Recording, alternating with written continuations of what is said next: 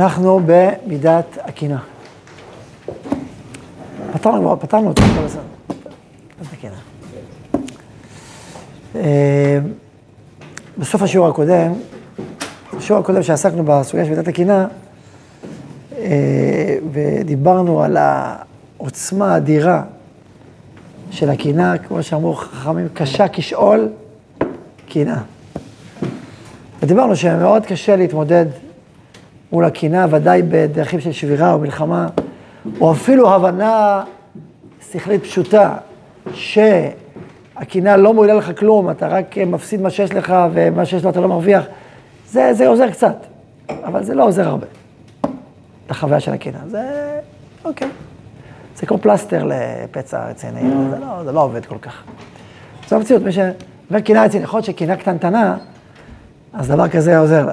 אבל קנאה עמוקה יותר, זה לא ישפיע עליה. ולכן שאלנו מה באמת תרופת העומק לקנאה. התחלנו לדבר על זה שבעבודת המדינות של ארץ ישראל, אנחנו מסתכלים קודם כל על הצד החיובי, לא סתם אומרים, כל דבר יש לו, הוא יש לומר לבטלה. וזה טוב מאוד, מה זה טוב מאוד? זה יצר הרע, טוב זה יצר הרע, טוב מאוד, זה יצר הרע. אומר השלה הקדוש, שאין דבר כזה שיש מידה שהיא רק רעה, והפוך, המידה הרעה צריך לעבוד איתה את השם, אבל לא סתם יש קנאה ושנאה וחמדה, כל דבר כזה צריך לעבוד איתה את השם. ככה הוא כותב, הוא אומר, זה סתם נברא? מה פתאום? ולכן, אומר איזה גיבור הכובש את יצרו. הוא לא אומר הורג את יצרו, כובש אותו תחתיו, ומשתמש בו, כמו עבד, שהוא עוזר לך. זה הסברנו מה זה חופל יצרי להשתעבד לך, מה זה חופל יצרי להשתעבד לך. הופף אותו, שאני אוביל אותה, להשתמש בכל האנרגיה שלו, להשתעבד לך. זה הכוונה, הכוונה שהוא לא ישתלט עליי, שהוא לא יהיה עצמאי, שהוא לא יוביל אותי באף, אלא אני אשתמש בו לעבודתך, חופל יצרי להשתעבד לך. אבל היצרי הזה הוא דבר מאוד מאוד חשוב, הוא לא סתם נברא בעולם, יש לו תפקיד מאוד משמעותי. אמר, צריך לאתר את התפקיד, להבין אותו לעומק, להתחבר אליו, ואז להשיל את הקליפות החיצוניות, נכון? ואז אמרנו, טוב, אז מה התפקיד של הקנאה? אמרנו שצריך להיות תפקיד כביר, כזה שמתאים לגודל העניין, אחרת לא יכול להיות שקדוש ברוך הוא עשה יצירה כזאת ענקית, אבל הרע שבה הוא אדיר, והטוב שבה הוא כזה חיוור וצולע לרחוב, אז זה לא מתאים, זה לא מותר. זה יכול להיות משהו גיבור גדול, נכון? אז אמרנו, מה הגיבור הגדול? מה התפקיד העצום והאדיר שיש לה קנאה? מה אמרנו?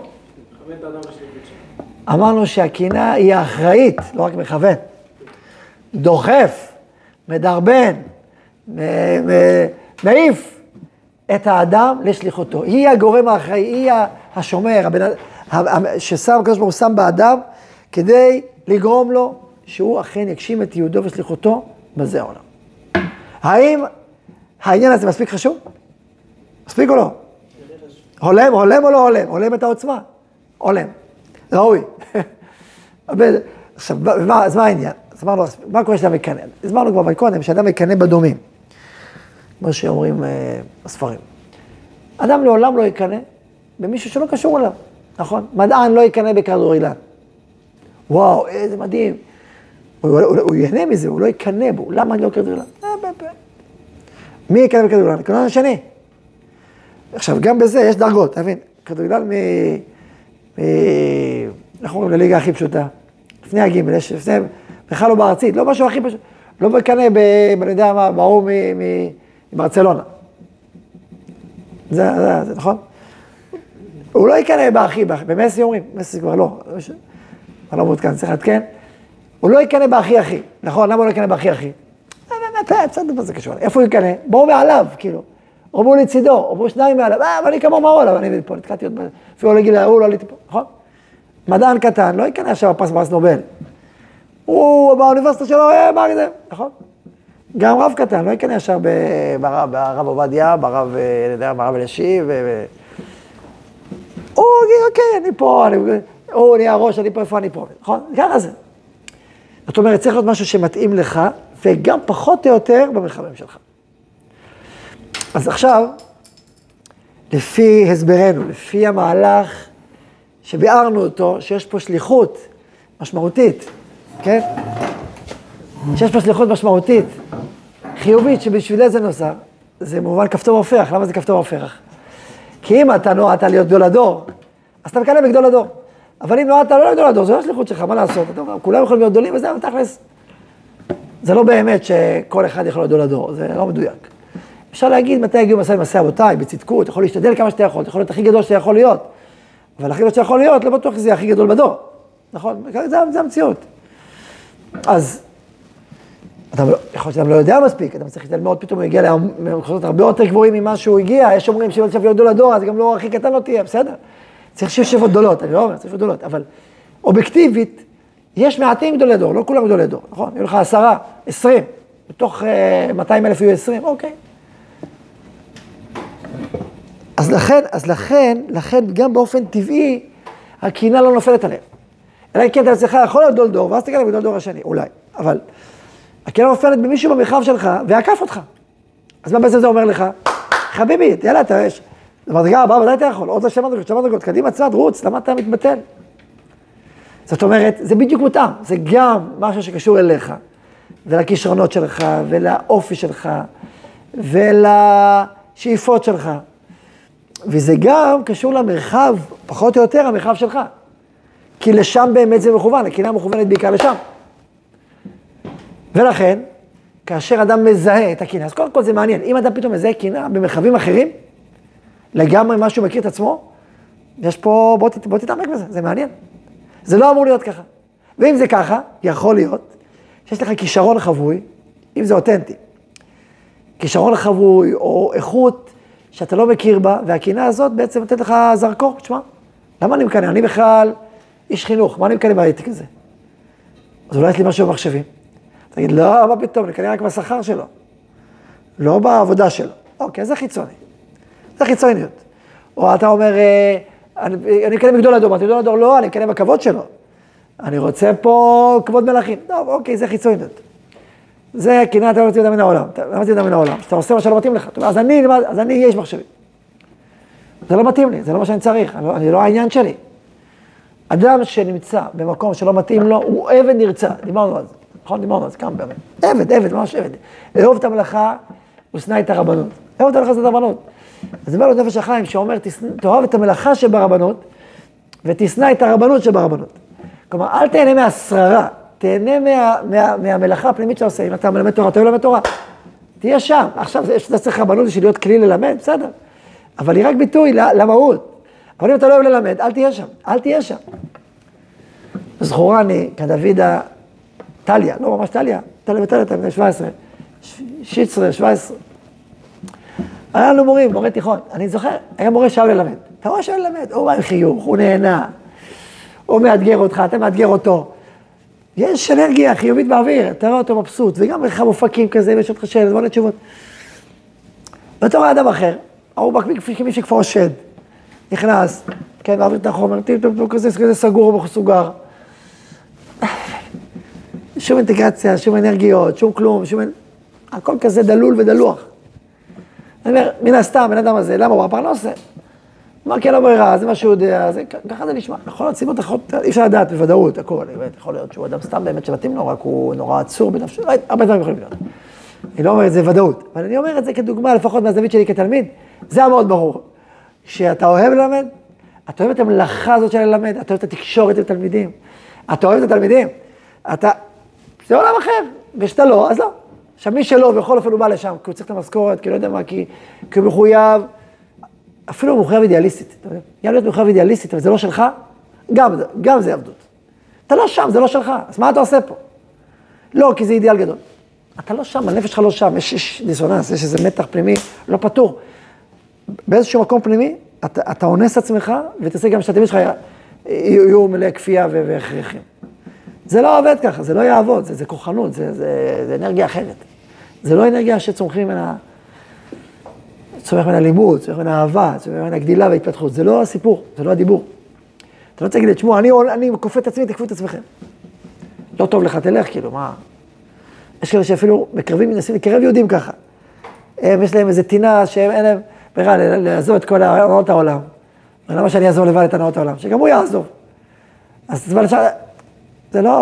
זה לא סיפור, זה לא יעבוד, זה לא עובד, זה לא דרך. אדם צריך להיות מחובר אל מישהו עם משהו. השליחות הפנימית שלו, לכישרון שלו, למוטיבציה הפנימית שלו, אלא השליחות הפנימית שלו, ואיתה לעבוד, איתה ללכת, בשביל זה אתה פה. ואז הוא אוהב את המלאכה. ואז המלאכה הוא לא עבד, הוא מלך. הוא לא עבד, הוא מלך. הוא קם בבוקר, בתוך חיבור, בתוך רצון. כבר אמרתי הרבה פעמים, אני חוזר ואומר, שלא תטעו.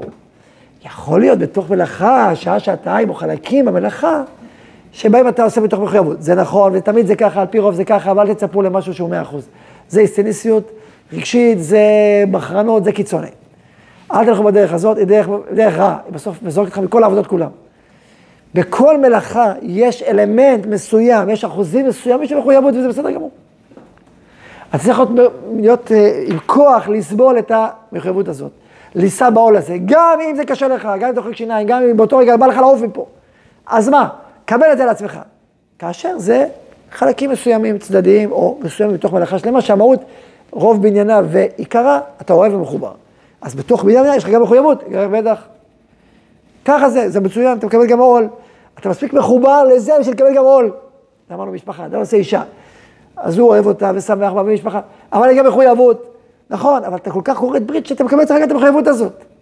זה חלק, אתה מקבל את זה כאדם בוגר, כאדם שמבין שזה חלק מהחיים, זה חלק מהיכולת שלך להתחייב למרחבים, גם שאתה לא מתחבר אליהם רגשית ונפשית 100%. זה חלק מהסיפור. צריך להכין בזה, באמת דיברנו בזה, לכן לא להכין בזה יותר. עם זאת, רוב בעניין ומניין, זה יכול להיות מחובר, ואם אתה מחובר, אתה בן חורין, ואתה אוהב את המלאכה, ואתה פועל בה. אז לכן, אל תיקח מלאכה של אחרים, גם אם היא זוהרת, גם אם היא חשובה, וגם אפילו אידיאליסטית יותר. ואפילו כאילו במבחן הערכיות, היא שווה יותר. אז מה? אני לא אומר שאתה שווה אותו דבר. היא שווה יותר, אז מה? לא, אני רוצה בקדמת הבמה הערכית, למה? כי אתה קרייריסט? אל תהיה קרייריסט. אתה עושה מה שמתאים לך, מה שנכון לך. לא, יש פה עכשיו צבא, יש את גולני, גבעתי, ויש מטכ"ל, אני מטכ"ל, אבל זה לא מתאים לך להיות מטכ"ל. אז למה אתה רוצה את המטכ"ל? כי זה הכי חשוב, זה הכי תורם, גם זה לא נכון. לא רק אם אתה פועל מתוך הילה, או מתוך כסף, או מתוך זה. אתה פועל מתוך מניע ערכי, אבל הוא חיצוני לך, בזה, זה תורם הכי יותר למדינה מגולני, נכון, אבל מי אמר שאתה צריך לתרום את התרומה הזאת? לא, זה הכי חשוב, אז מה אם זה הכי חשוב? זה לא שלך, גם ערכית זה לא שלך, אתה מבין מה אני אומר? מה שאמרתי לך זה דברי חז"ל מפורשים, בעיניי, אומרת הגמורה ואורחות ככה, רבנן דיבנה, כשהיו יוצאים, היום היו אומרים, כן, אני אקרא לכם את הגמורה הזאת, יש שטועים בה, ככה אני מבין אותה. מרגלה בפומיו, דרבנן דיבנה, מרגלה בפומיו, זאת אומרת, זה ההרגל שלהם, היו כל הזמן עסוקים, וזה היה ברור להם הלשונה. אני בריאה, וחביאי בריאה. שתינו נבראנו, שתינו יש לנו תפקיד, לא סתם אנחנו פה, הרי אנחנו לא באנו, לא הבאנו את עצמנו. אנחנו נבראנו על ידי בורא, ועם הבורא יש גם תפקיד. אני בריאה וחביאי בריאה. אם תרצו ברמז, בריאה זה נוטריקון, בן השם, בר יודקין. זה דרך הרמז, זה למדנו רבי נחמן, אנחנו משלם. אני בריאה וחברי בריאה. אני מלאכתי בעיר, והוא מלאכתו בשדה. שלא יש לו מלאכה, לי מלאכה בעיר, ולא מלאכה בשדה. אני משכים למלאכתי, והוא משכים למלאכתו. שלא משכימים. כשם שהוא אינו מתגדר במלאכתי, כך אני איני מתגדר במלאכתו. הוא לא רוצה את מלאכתי, ולא רוצה את מלאכתו, כל אחד מתגדר במלאכה שלו. אומר רש"י ככה, שנייה, נמשיך לכם לקראת רש"י. שמא תאמר, אני מרבה והוא ממעיט.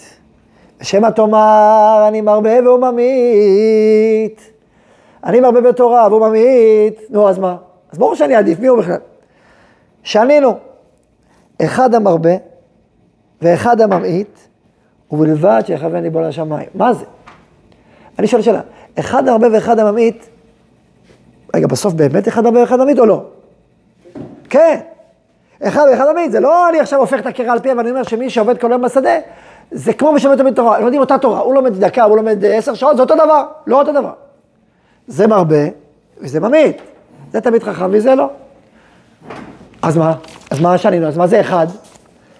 שנינו, אחד הרבה ואחד עמית, ולבד שיכבלו לשמיים. אני רוצה לקרוא לכם רגע את רש"י, עוד לא הסברתי לשנינו, נקרא את רש"י. אני העוסק בתורה בריאה אני, וכן חברי עם הארץ בריאה הוא. אני מלאכתי בעיר, כלומר נוחה מלאכתי ממלאכתו. מתגדר, מה זה מתגדר? תראו איזה יופי ביטוי. מתגדל לתפוס אומנותי. ושמא תאמר, הדין אימו שאינו מתגדר במלאכתי. שלא תופס אומנותי, לא היה לו לב פתוח להרבות בתורה כמותי והממעיט ואין לו שכר. שנינו, שיש לו שכר לממעיט כמו למרבה, ובלבד שיכוון לבוא לשמיים ואצל קורבנות הוא במנחות בסופה. יש מנחת עני, יש מנחת עשיר. אתה עשיר, אתה מביא את הקורבן של העשיר. הוא עני, ואני כל הרבה מה שיש לו. עדיין עשיר זה עשיר ועני זה עני. עדיין אם העשיר יביא את העני, כאילו מה? אבל זה כל כך מביש לו. אחד המרבה ואחד המרבה יקבל שכר, ואני רוצה להסביר את זה. אני יודע, תהיה לה כוונה שהוא יקבל אותו שכר. זה לא אותו שכר. אבל הוא מקבל מה שנכון לו. הוא מקבל מה שמתאים לו. דיברנו בשיעור הקודם על שבירת הכלים. גם אור יותר מדי, זה לא טוב.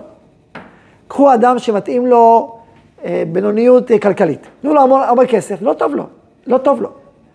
לא עדיין להיות עשיר. תהיה עשיר, הוא ייפול בפוץ. אתם יודעים שרוב האנשים שזכו בפייס, נהיו עניים, מסכנים, זה היה מכללה. תדעו, המחקרים מפורסמים. אבל להיות עשיר. כל יום רק אני עשיר.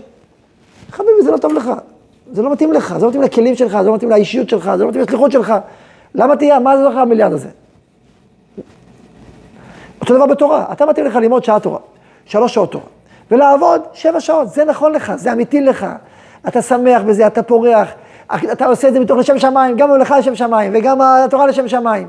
אתה אוהב את אלוקים, אתה שמח, זה מה שמתאים לך. אבל התלמיד חכם הזה פועל יותר בעולם, הוא מתקן עוד יותר עולמות, הוא 7 שעות, נכון, אתה צודק, הוא מתקן יותר עולמות, אז מה? אתה עושה מה שאתה עושה, ואתה תקבל איזה שכר מלא מה שנכון לך. והוא יקבל שכר מלא מה שנכון לו. מה שנכון לכם תקבל. אם תרצו, אני אגיד ככה, הוא לא נהנה יותר מאשר אתה. בסדר, אני מדבר, זה מה שרש"י אומר, זה אותה שכר. לא יקבל אותה שכר בפועל, ברור שיש פערים, ברור שיש גדולה, ברור שיש ענפים ושורשים. אי אפשר להשוות, אין משהו קטן וגדול. ברור שיש מרבה וממעיט. ברור שאם אתה יכול להיות תלמיד חכם גדול, אל תהיה קטן. זה ברור. ברור שאתה יכול להיות אדם שעובד במלאכה, ויכול להיות תלמיד חכם, אתה תלמיד חכם, מה השאלה בכלל? זה לא שוויוני, תיאורטית אני אומר. אני בא להפוקי מהטעות המזרוחניקית, שהכל שווה והכל דומה ואין שום הבדל. כי אם יש שום הבדל, למה צריך לקום תלמיד חכם ולא בפני אותו אחד שעומד שעה? למה צריך לקום בפניו ולא לפניו? הרי יש לו שעה, והשעה שלו שווה כמו 10 שעות שלך. היא שווה אותו דבר, לא נכון. יש לו יותר תורה, צריך לקום בפניו ולא בפניך. התורה מובילה את המציאות, הוא צריך להוביל את המציאות, הוא צריך לפסוק הלכות, הוא צריך להיות ראש העם. למה? כי זו התורה, תורה שבו. והוא גם כל הזמן עוסק בתורה העליונה, מה לעשות? עוסק במלאכה, הוא עוסק בתורה, שזו דרגה יותר גבוהה, מה לעשות? אז מה? אני אומר, למי שהמלאכה מתאימה לו, לא מתאים לו לעסוק עליו בתורה. הוא יתענה מזה, זה אור גדול מדי עליו, ישתמרו לו הכלים שלו. גם בעולם הבא, זה לא מתאים לו להיות שם למעלה, שם. מתאים לו איפה שהוא מתאים לו, שם מתאים לו, איפה שהוא נמצא, טוב לו, שמח לו.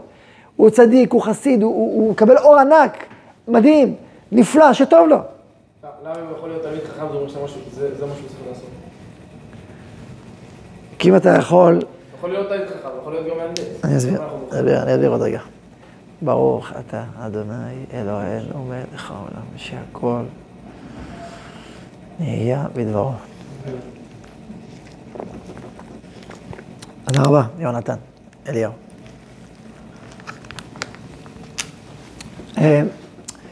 תראה, זה באמת שאלה עמוקה.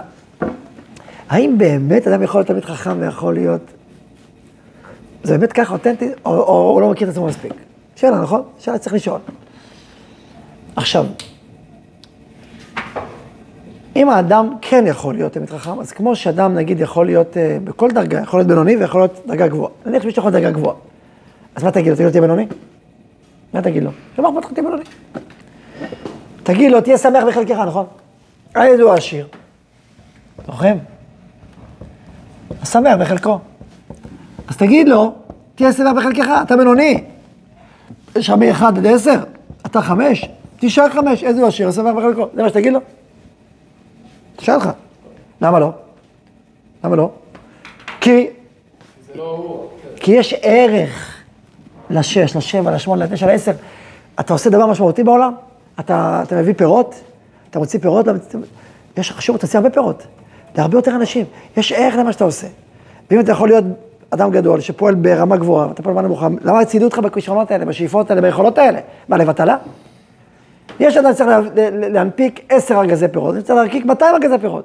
ואם אתה יכול להנפיק 200, להנפיק 10, זה לא יעיל, למה ציידו אותך בכישרונות האלה, בשאיפות האלה? שנייה. אז ברור שנגיד לו, בוא, תמצא את הכישורים שלך, תמצא את היכולות שלך, ותעבור מ-5 ל-10, מ-20 ל-200. כמובן, לא מתוך קריירה חיצונית, לא מתוך רצון רק להרוויח עוד ועוד כסף, עוד ועוד כבוד, לא. אלא מתוך היכולת הפנימית שלך להופיע את אותו תפקיד, את הסליחות ברמה גבוהה ועליונה. אם זה כבר הופך להיות אובססיבי, במובן הזה שאתה מאבד את המשפחה שלך, ואת האישיות שלך, ואת ההקשבה הפנימית שלך, ואת התורה שלך, והעיקר של 200 ארגזים, טעות עצומה, מה פתאום? אז צריך לחיות באופן מחובר ומכוון, ונכון, ואמיתי לך, ומדויק לך. זה מה צריך לעשות, לא יותר. אתה צריך ללמוד תורה, קריאות ביום, אתה צריך לעשות, אוקיי, שבת, תעשה את המכוונות שלך, מה שנכון לך, אל תהיה סתם גדול, באופן חיצוני. אבל אם אתה, מה, זה אחרי שעה-שעתיים כבר, אז גם אדם באופן טבעי מרגיש, נו, סיימתי, עכשיו תן אתגר. תן לאדם חכם, ילד חכם, תן לו דבר פשוט, לא אגיד, חשב, נו, דבר, תעשה צחוק. תביא לשיעור עיון, תן לכם שיעור בקיאות, מה תרגישו? נו, בסדר, זה הפשט, עכשיו מה? שמה באנו עכשיו? באנו בשביל... דבר, אבל זה יותר קשה, זה יותר לעמול, בשביל באנו. באנו בשביל הרובד הזה, לא בשביל הפשט, נכון? אז ככה זה בא. או, ברגע שיש כוחות וכלים גדולים, גם אדם בתוך תוכו מרגיש בטלן. הוא מרגיש לא ממוצא, הוא מרגיש חלל, סתם. אין דבר משברת כלים, עכשיו חלל פנוי. הוא מרגיש שאין בו כלום, זה חלל שאין לו תוכן. הוא צריך למלא אותו, נכון? תביא את זה ככה. אתה יכול להיות גדול, אתה קטן, אתה מרגיש לא, אתה מרגיש כואב לך, חסר לך, חנוק לך. אתה מוטש אפילו מרוב שזה קטן לך. אתה צריך לגדול, לפרוח, לפרוץ. כמו שזה, ככה אותו דבר בתלמיד חכם ואיש מעשה. בהנחה, שאתה יכול להיות גם וגם, בהנחה שאתה יכול להיות תלמיד חכם משמעותי. אז אתה יכול לתרום לעולם באופן יותר פנימי, יותר עמוק, יותר משמעותי. אז זה כמו שמ-5 ל-10, ככה מרובד אחד לרובד אחר, אותו עניין בדיוק. תלמיד חכם לא משמעותי. אוקיי, זה השאלה. השאלה הכי גדולה היא, האם להיות תלמיד חכם בינוני ומטה, או להיות איש כלכלה בפסגה? זו השאלה עצומה, שאלה גדולה מאוד, שהיא השפית של השאלה, בסוף בסוף. מה? מה השאלה? האם עדיף להיות? לא, למה זו שאלה? זו שאלה גדולה, כי... אתה יכול לעשות משהו בבינוניות ומשהו אחד בתורה לא תורה, זה מראה משהו על השליחות שלך. זו שאלה גדולה. משהו על היכולות שלך. אתה עכשיו כולך בתוך השיעור, אבל השאלה גדולה. למה גדולה? בגלל ש... אנחנו אומרים שהתורה, כל חפציך לא ישבו בה. אפילו חפצי שמיים, אנחנו מתאמות תורה כנגד כולם. אנחנו אומרים שכל משפט של תורה, למה הוא עומד? אז יכול להיות שעדיף, אפילו ללמוד 5-6 שעות, ולהיות בינוני במלאכה שלך, אבל אתה לומד תורה. יכול להיות ככה התקנת. אחרים, על ידי אחרים. על ידי אחרים. לא, יש חברה שלא מתקנת. אוקיי, אז כאילו אני אומר, לכן זו שאלה גדולה, זה לא פשוט, לא פשוט. התשובה שלי לשאלה הזאת היא שזה תלוי במידה רבה ברצון הפנימי שלך. כי בסוף בסוף אתה שמח או לא שמח. אם אתה לא שמח, אז בתוך תוכחה אתה כפוי. ואז אתה, אז למה אתה עובד? אתה תקבל פרס. משהו לא תקין באנרגיות הפנימיות שלך. בשמחה, באהבה, ברצון, בדבקות, זה יהיה מחיר, יהיה מחיר. ובתוך תוכחה לא תרצה. ואם אתה לא רוצה, אל תעשה. אתה לא רוצה, אתה באמת לא רוצה. א', אתה לא חייב, אתה לא רוצה. אז למה אתה עושה? יש מצווה, זה הכל יתאים לתורה. שעה בבוקר, שעה בערב, תקבעתי כמו שצריך, 3 שעות ביום. בטח, לא איזה 2 דקות. תקבע זמן, רציני שאתה לומד. אבל זהו, אין חובה שתלמד כל היום. מחתך, איך למחתך? אבל אם הוא אומר, לא, אני רוצה את התורה, אני רוצה את התורה. הכרתי יהודי. שהיה אומר, מאוד מוכשר במחשבים, במהנדס מאוד. ובאיזשהו שלב, הוא חזר בתשובה, ועזב את הכל לחימון, דברך כל יום וכל יום. פגשתי אותו. הוא רוצה להתאבש לו לישיבה, דיברתי איתו, יהודי מאוד יקר. הוא אומר, שמע, הייתי מאוד בכיר, אבל עזבתי כל לומד תורה. הוא אומר, איך אתה מרגיש? הוא אומר, אני מאושר, אני כמוני בעולם, לומד בבוקר, בערב, אפשר לומד תורה. קדימה, תלמד. מה נגיד לו, תעזוב את התורה? הרב מלובביץ' אגב אמר דברים כאלה. הוא אמר, תלך, תהיה מדען, תהיה רופא, תהיה זה, תהיה זה, תיכנס לשם, תהיה סליחות שלך, תיכנס לשם שם. תהיה רופא צדיק, תהיה רופא תמיד, כך הוא אמר. זה הוא יכול להגיד. אני יכול להבין את זה גם. אני הקטן לא יכול להגיד את זה. מה אני יודע? אבל אם אתה רואה אדם שמח ומתפתח ומאושר בתורה, אם זה לא יכול לדבר, אם יש צורך משמעותי בעולם, ואין, חייבים, עם ישראל חייב משהו מאוד מאוד, אין. אני אגיד לו, תשמע, מצוות שחסות זה אחרים. עם ישראל חייב את זה, אתה יכול לעשות את זה, אז תעשה את זה. אתה יודע, אני אגיד. אבל אם לא, אם יש. והוא בוחר מתוך תוכל ללמוד תורה, והוא יושב ושמח, ודבק בילוקים, אני אגיד לו, יכול להגיד לו, לא, אני לא יכול להגיד. אולי הרבי יכול להגיד, הרבי יכול להגיד, ואמר, אני לא יודע. אני לא יכול להגיד. רק אני חושב שעל פי רוב, 98%,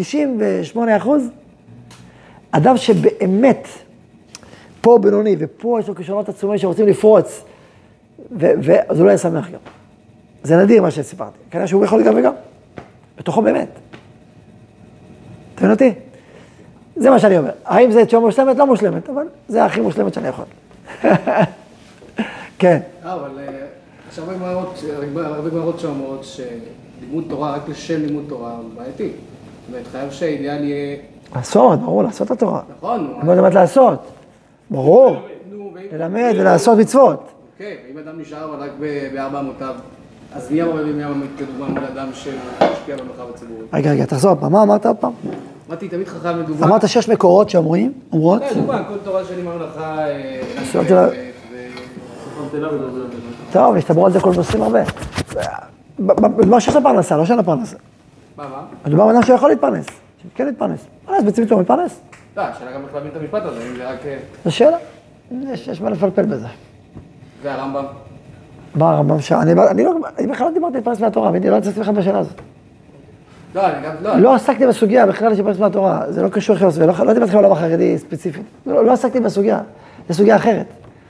אני רק עסקתי בשאלה אחרת לגמרי, האם כאשר דיברתי על המשמעות של מלאכה, על המשמעות הפנימית של מלאכה, מלאכה מול תורה, על תורה מול מלאכה, ושאלתי שאלה, מבחינה פנימית, איך, במלאכה שאתה מתפרנס, מצליח להתפרנס.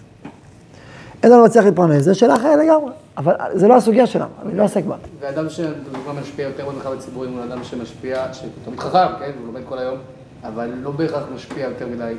אז צריך לברר מה בדיוק, מה אותו אחד שמשפיע במרחב הציבורי, מה הוא משפיע ומה הוא עושה. צריך לברר, אתה משפיע במרחב הציבורי, זה משפיע מאוד רחב. הוא בונה מגדלים, אוקיי. שאלה, ברור שזה עדיף, לא יודע. לא בנו מגדלים פה, מגדלים ברוח, הפנימיות התורה. לא ברור לי שזה עדיף על זה, או פשט או לא, פשט שהתורה עדיפה. ברמת ההשפעה? מה פרוש השפעה? השפעה של מה? שיש הרבה מגדלים בעולם. השפעה של... אז יש מגדלים בעולם, מה זה השפעה? זה השפעה, השפעה חיצונית. כן עולם, לא דווקא... למה תמיד הרוח יותר גדול? תקל עולם, כי הוא יותר גדול, מה לעשות? ששמה וגוף. הנשמה גבוהה מהגוף, באופן פשוט, יש פנימיות, פנימיות, שהכלים, יש בהם אור, יש בבחינה שיותר גבוהה, זה פנימיות. פשט הדברים. אני אומר לכם פשט. תיקון עולם שנעשה בדרך תורה הוא גבוה יותר מתיקון עולם שנעשה באופן פיזי. זה פנימי. אז לכן שוב, אני אמרתי, הרבי מלובביץ' אמר הרבה פעמים לאנשים, תיכנס לשם באופן הזה. יש לך את הכישרון הזה, תהיה שם. אוקיי. בסדר. לפעמים יש דבר להגיד שמה תהיה שם. לפעמים אומרים את זה כי חסר שם אנשים, אז תהיה שם. מקום שאין אנשים יודע להיות איש. ויש לך את הכישרון הזה וזה, תהיה תמיד חכם שם. בסדר, זה אני יכול להבין. לפעמים צריך להגיד את זה. אבל נניח שאין חיסרון, אין בעיה. אין איזה צורך לאומי, אין צורך. רק זו שאלה, מה אדם בוחר? והוא אוהב ומחובר ומאושר. אני לא יודע, עכשיו אתה יכול להגיד, שמה, צריך לקדש את השם באופן הזה דווקא. זה יכול להיות, בגלל השם, אבל... מצד התיקון המציאות, אמרתי לי ככה, אני לא הגעתי. יכול להיות שיש רבנים שחושבים אחרת, אתה יודעתי. בתור אידיאל, אבל אין אידיאל כזה? אני חושב שבאופן טבעי, 95% מהאנשים טבעית נמשכים, הם לא ישמחו להיות הבינוני, המאושר הזה הוא נדיר מאוד. אם מתאים לו להיות, יש לו כישרונות אחרים ועוצמות אחרות, והוא מחופף הכל, נפשית ונשאר כזה קטן, באופן טבעי הוא לא ירגיש טוב. הוא ירגיש שחסר לו וחסר לו ורע לו וחסר דברים אחרים. פה אסור לעצור אותו. בגלל חברתי, בגלל פחד שהתקלקל, בגלל פה, ממש לא. יאללה, רץ, לא, תתגדל, תתבר...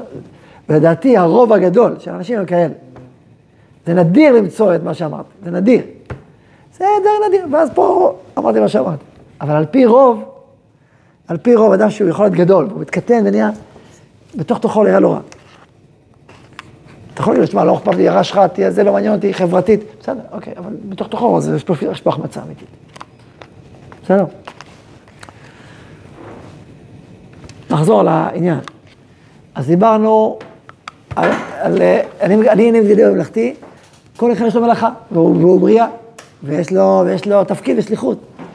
ולכן, ויש לו את המלאכה שלו, הפנימית שלו. ולכן אדם צריך להתבונן, לכן שאדם יקנה, קודם כל הוא קנה בדומים בדרך כלל, זה צריך לעורר אותו, להתבונן פנימה, להתנקות מהכבוד, מהכסף, כאילו שלא זה מה ש... זה חשוב, הכסף של להתפרנס וכו', אבל לא זה מה שמכתיב לו, לא ריבוי הכסף, או ריבוי הכבוד, או... לא זה העניין.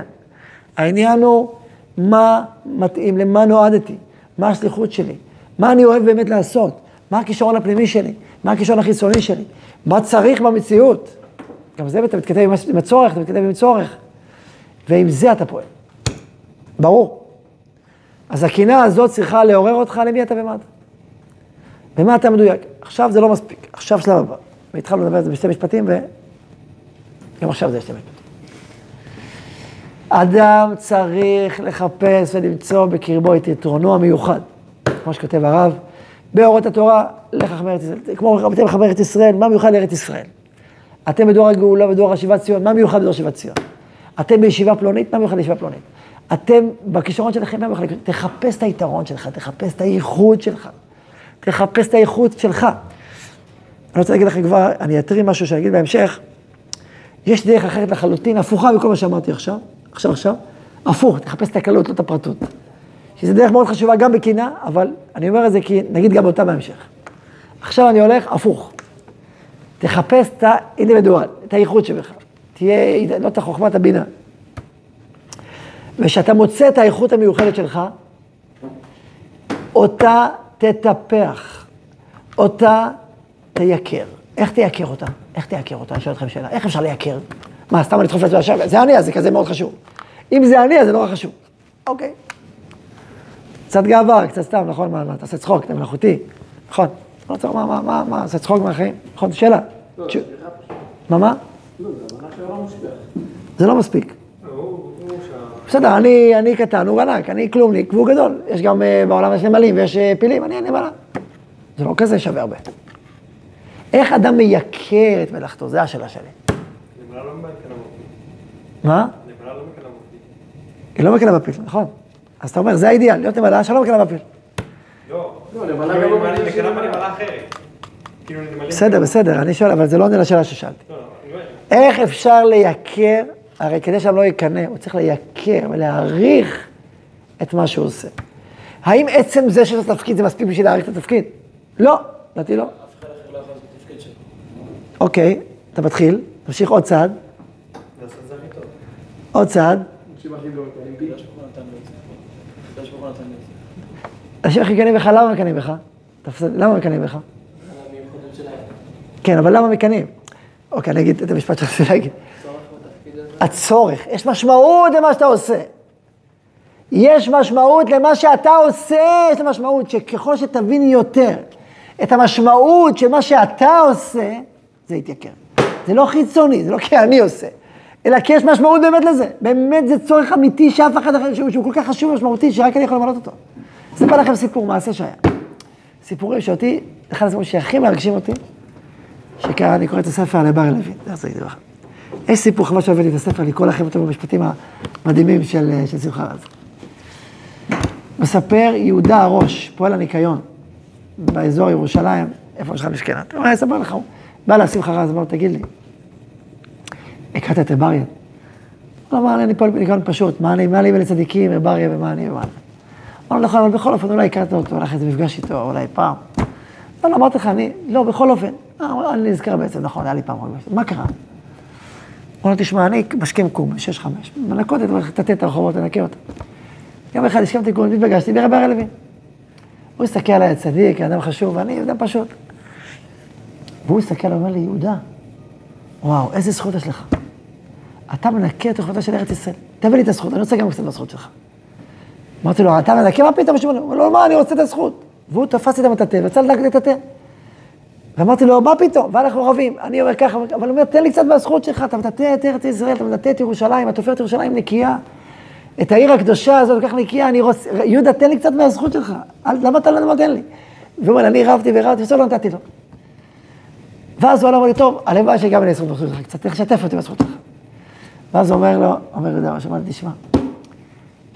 הוא יצא, אני טוב על הלב, הוא אומר, לא הרגשתי בחיי כמה טוב. פעם ראשונה הרגשתי כמה טוב לי על הלב. ככה. אין סיפור מתוק, אני מתרגש ממנו תמיד. מה הוא עשה לברק? מה הוא עשה במשפטים שלו? זה לא חיצוני, הוא ככה הרגיש, זה היה אותנטי, זה היה כן. זה לא היה איזה משהו חיצוני. אבל מה הוא העביר, מה אמר לו? את המשמעות, את המשמעות, את המשמעות. הוא בעצם אמר לו, דרך הכי המדהימה שאפשר, כמה משמעותי מה שאתה עושה, כמה זה יקר, כמה זה נפלא, כמה זה בעל ערך. וואו, וואו, אתה לא את הכוח הזה. זה הדרך. עכשיו, יש המון דרכים לבטא את המשמעות, כמה זה חשוב, כמה זה נצרך לדור, כמה זה נצרך לאנשים. ככל שאתה מפתח את זה יותר, זה מייקר. זה נותן כוח. זה נותן אדם לא לקנות. כי הוא מבין, וואו, כמה זה חשוב, ואף אחד אחר לא יכול לעשות, זה מה שאני עושה. אני יכול לעשות את זה. אני עושה את זה, היה לי... טוב. זה צריך לספר סיפורים. תזכירו לי פעם, אני אספר כמה סיפורים בזה, כי לא מספיק לדעת את זה. ודוגמאות והבנה, להעמיק בזה, ושמעמיקים בזה, זה אחד התרופות, אחד הדרכים הכי עמוקות, שכאשר אדם מפתח את זה, הוא מתחיל להשתחרר מהקנאה. הוא מתמלא בשמחה, הוא מתמלא, שהוא מרוכז בזה, וואו, טוב לו, הוא שמח. פה התרופה נמצאת, פה, בדברים האלה. אז הנה נדבר, תזכירו לשבוע הבא, נמשיך לפתח את זה, דוגמאות, סיפורים, כי ככל שמפתחים את זה, פתאום מבינים איך זה עובד. ואיך זה מסתדר עם השמח. ברוך ה' לעולם, אמן ואמן.